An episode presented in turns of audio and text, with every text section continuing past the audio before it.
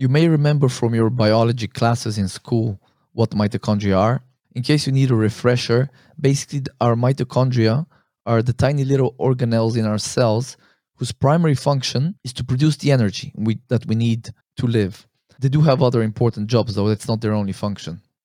Now, to create energy, what they do is they burn or oxidize the glucose and the fatty acids that we take in from our diet to produce a molecule called ATP, adenosine triphosphate, which is basically the molecule we use to carry energy in the body. So, most processes in the body require ATP. So, this energy is required for to do everything basically for our gut, for our brain, to move our muscles, etc.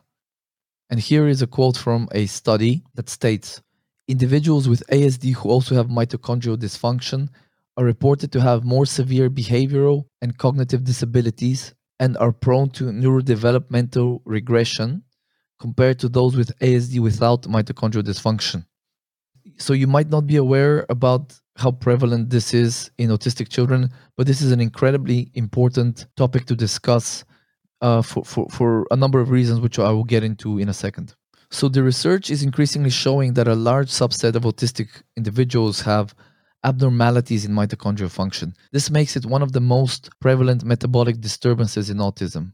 Now, there's two basic types of mitochondrial dysfunction that we can classify the first one is primary mitochondrial dysfunction. This refers to usually to some type of defect in a gene directly involved in the function of the mitochondrial systems. And this is uh, classified as mitochondrial disease in the medical world. And it's actually not as common as the secondary mitochondrial dysfunction, which refers to other metabolic or genetic abnormalities outside of the mitochondria that impair the ability of these little organelles to produce energy.